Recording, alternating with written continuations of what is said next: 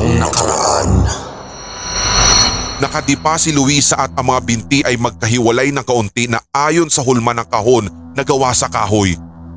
Pinatingala nila ang kawawang biktima at kitang kita ko tuloy ang hiwa nitong leeg.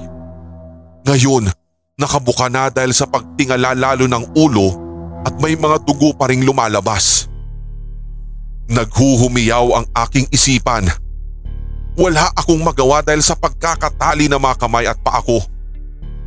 Biglang may pumasok ulit na tatlong kalalakihan na may dalang mga sako sa magkabilang kamay ng mga ito. Abot langit ang pagkagulat ko nang biglang may ibinuhos sila sa bangkay ni Luisa na nagmula doon sa mga sakong bitbit. Semento pala iyon na malagkit pa at bagong gawa pa lamang. Tinabunan nila ang buong katawan ni Luisa na halos magmistula itong isang rebulto. Muli, naririnig ko ang tilaok ng mga manok sa labas at ngayon lang rumihistro sa akin. Mukhang liwayway na pala. Sana masilayan ko pa ang araw.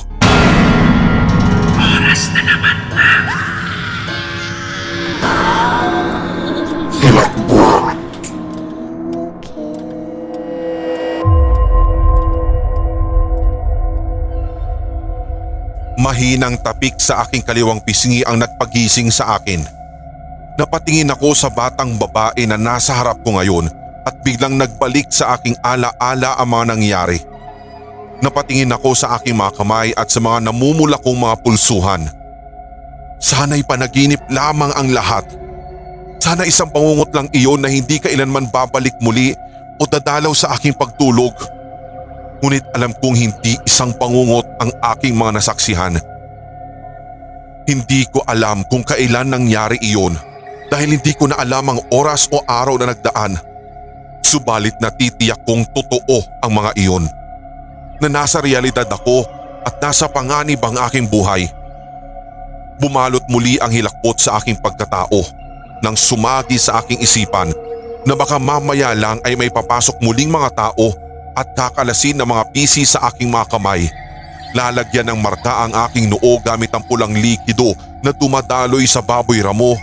Gigilitan ang aking leeg at bubuhusan ng semento ang aking katawan. Eh, hindi ba ikaw yung batang tinulungan ko sa gubat? Uh, kumusta yung paa mo? Garalgal ang aking boses sa pinagmamasdan ko ang kanyang presensya. Mahaba ang buhok ng bata na abot hanggang tuhod. Nakaputi pa rin ito gaya noong una ko siyang makita. May hawak itong mangkok na may kanin at isang pirasong nilagang itlog. Kailangan mong kumain para may lakas kang tumakbo mamaya. Mahinang sabi nito na halos pabulong. Tatlong araw ka na rito. Ayaw mo bang tanggapin ang mga dinadala kong pagkain para sa'yo? Saka ko biglang naaalala ang pagtataboy ko sa kanya noong mga nagdaang araw. Marahil ay nawawala ang aking memorya sa mga nangyayari sa aking paligid. Dahil na rin sa matinding gutom at halo-halong emosyon na aking naranasan. Napailing ako ng bahagya at tila pinaalala ko sa aking sarili na ako si Rex. Isang radio announcer slash reporter. Pupunta dapat sana ako sa bayan ng San Isidro at ang pangalan ng nobya ko ay si Aliana. Naaksidente ako kaya napadpad dito sa lugar na tila hindi na yata sakop ng mapa ng Pilipinas. Anong sabi mo? Para may lakas akong tumakbo? Mamaya? Kunot noo kong tanong. Inulit ang mga sinabi nito kung tama ba ang aking pagkakarinig. Sa mga oras na yon, hindi ko kasi alam kung halusinasyon ko na lamang ba ang nangyayari. Tumango ang bata at lumapit ito sa akin. Idinikit niya ang kanyang labi sa aking tenga at pagkatapos ay bumulong. Itatakas kita rito. Mabilis na rumihistro ang mga sinabi ng bata sa aking utak.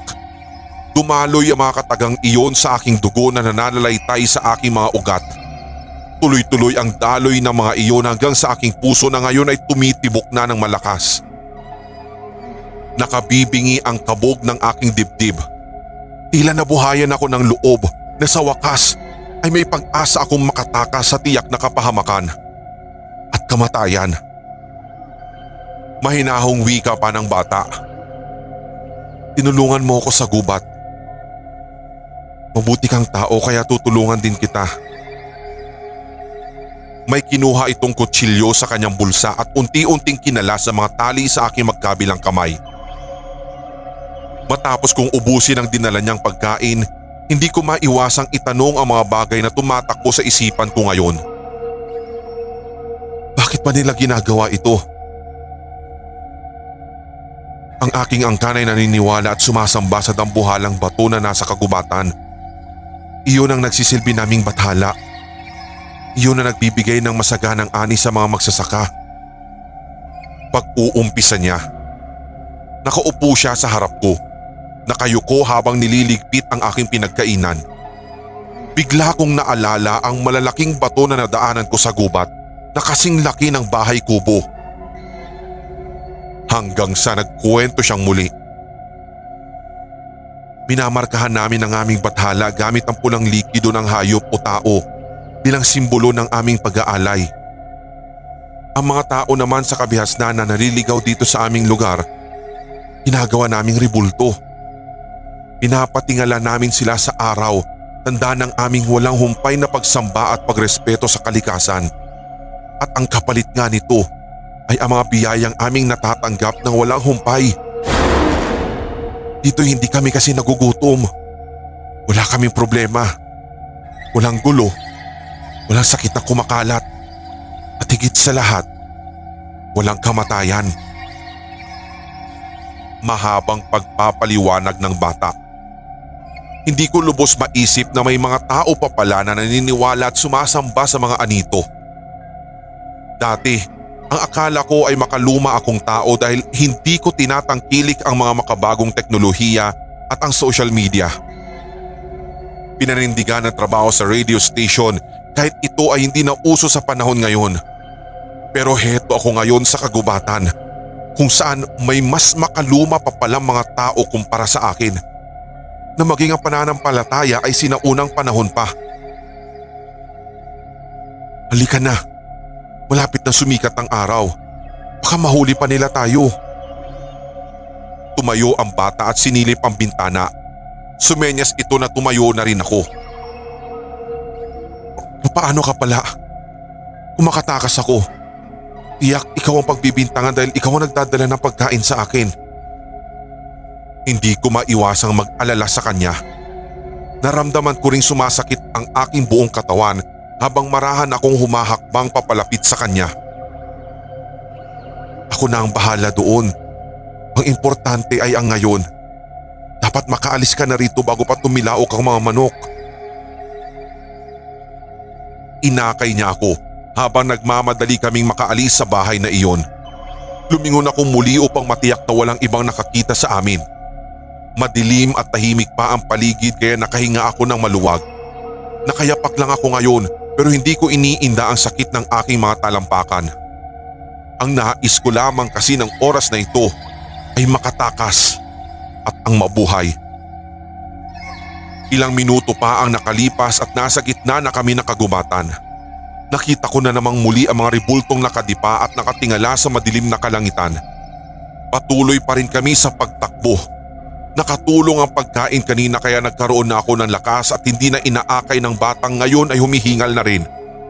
Naaawa na ako sa kanya kaya minabuti muna namin na tumigil kahit saglit. Nasa hindi kalayuan ang camping tent kaya tinungo namin iyon upang kumuha ng maiinom. Ganoon pa rin ang itsura ng tent nung huli ko itong makita bago ako mawala ng malay. Ilang segundo lang ay narinig namin ang tunog ng tambol. Dahil nasa kagubatan kami, ang tunog na iyon ay lumalamon sa buong paligid. Alam ko ang ibig sabihin ng ritmo na iyon ng tambol. Nakatitig ang bata sa akin na may pagbabanta sa mga mata. Ano ang ibig mong… Hindi ko na natapos ang tanong ko dahil sumigaw na ito ng… Takbo! apo!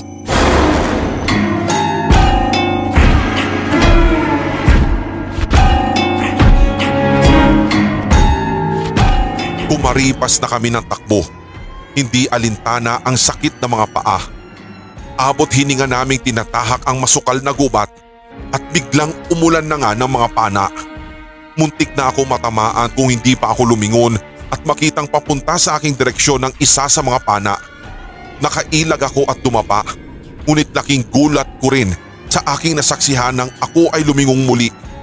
Nakaluhod na ang bata sa hindi kalayuan at may tama ito ng pana. Tagos ang pana sa gitnang bahagi ng kanyang dibdib at dumadanak na ngayon ng pulang likido. Tumakbo ka na! Iligtas mo ang sarili mo! Diretsuin mo lang yan at lumiko ka sa iyong kanan. Pagkatapos mong madaanan ng aming bathala. Naghihikaho sa paghinga ang bata habang itinuturo nito ang tamang daan. Tumayo ako mula sa pagkakadapa. Gusto ko sana siyang tulungan ngunit sunod-sunod pa rin ang pagpapaulan ng mga pana at nakita kong maraming tao na ang tumatakbo papunta sa aking kinatatayuan. Tumulo na lamang bigla ang aking luha. Bago ako tuluyang tumalikod sa bata at tumakbong muli ng mabilis. Salamat sa pagligtas mo sa akin.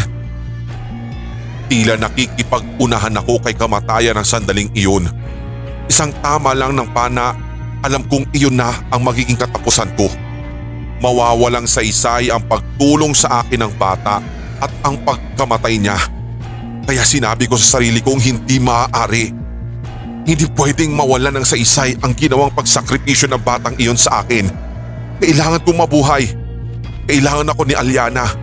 Kailangan kong may pagpatuloy ang aking propesyon bilang isang tigapagbalita at kailangan kong ipalita sa buong mundo ang aking pinagdaanan sa kamay ng kultong ito at nang mailigtas sa mga tao sa tiyak na kapahamakan. Kailangan kong bigyan ng wakas ang karumal-dumal nilang pagpatay sa mga taong ginawa nilang mga ribulto. Hanggang sa nadaanan ko ang dambuhalang bato at tinungo nga ang kanang daan. Hanggang sa nagbalik sa aking memorya na ito nga yung tamang landas katulad ng itinuro ng bata kanina. Malapit na rin ako sa kalsada at natatanaw ko na iyon.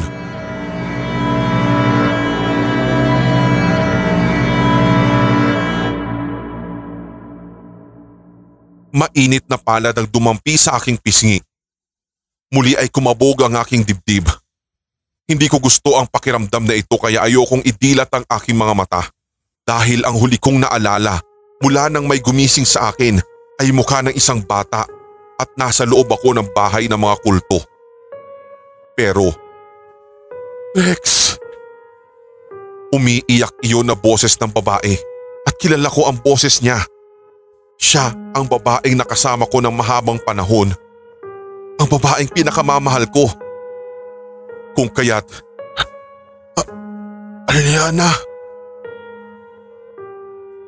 Naririnig ko pa ang tuyot kong boses. Takot man ay unti-unti kong idinilat ang aking mga mata. Naluluha si Aliana at gumiti nang makita akong nakatitig na sa kanya. Magsasalita pa sana ako ngunit hinalikan na niya ako at niyakap na mahigpit. Ilang minuto rin ganoon ang aming pwesto. Aray! Aray! Pabiro kong hiyaw dahil sa sobrang higpit ng pagkakayakap sa akin ni Aliana. Naglakbay ang aking mga mata sa paligid at nakahinga ako ng maluwag sapagkat napagtanto kong nasa ospital ako at buhay. Nakaligtas ako sa tiyak na panganib at naunahan ko si kamatayan.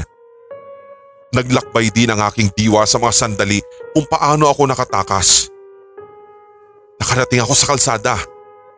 Walang tigil akong tumakbo hanggang sa may nakita akong dumaan na sasakyan at malaki rin ang pasasalamat ko sa taong tumulong sa akin at nagdala sa akin dito sa ospital kung saan ako naroroon ngayon. Nakayakap pa rin si Aliana sa akin. Mahal na mahal kita, Aliana. Ganon din ako, Rex. Wika niya.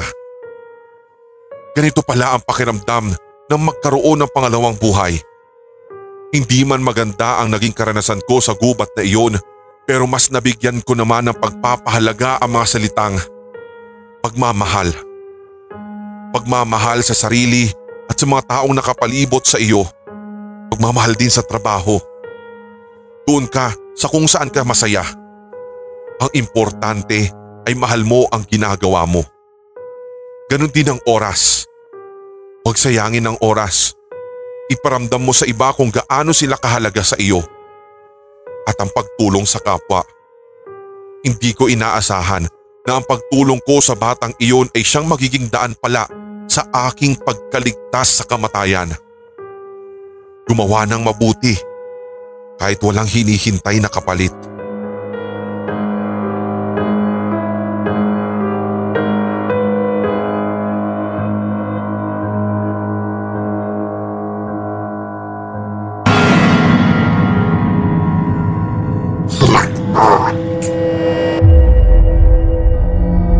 Napakinggan ang tampok nating kwentong katatakutan dito sa Hilakbot TV Pinoy Horror Stories The Podcast. Maaari kang magbahagi ng iyong sariling kwentong kahila-hilakbot sa pamamagitan ng email sa sindakstories2008 at gmail.com.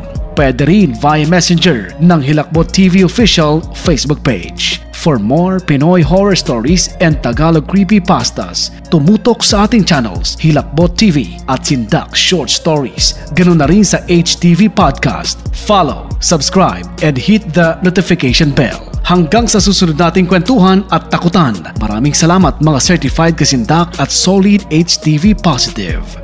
Mga solid HTV positive at mga certified kasindak, inaanyayahan din po namin kayo na i-follow ang ating podcast na Pinoy Horror Radio ng HTV Sindak. Ang ating podcast na ito ay mapapakinggan din po sa Spreaker, Spotify, Deezer, Google Podcast, Podcast Addict, Podchaser at iba pang podcast platform.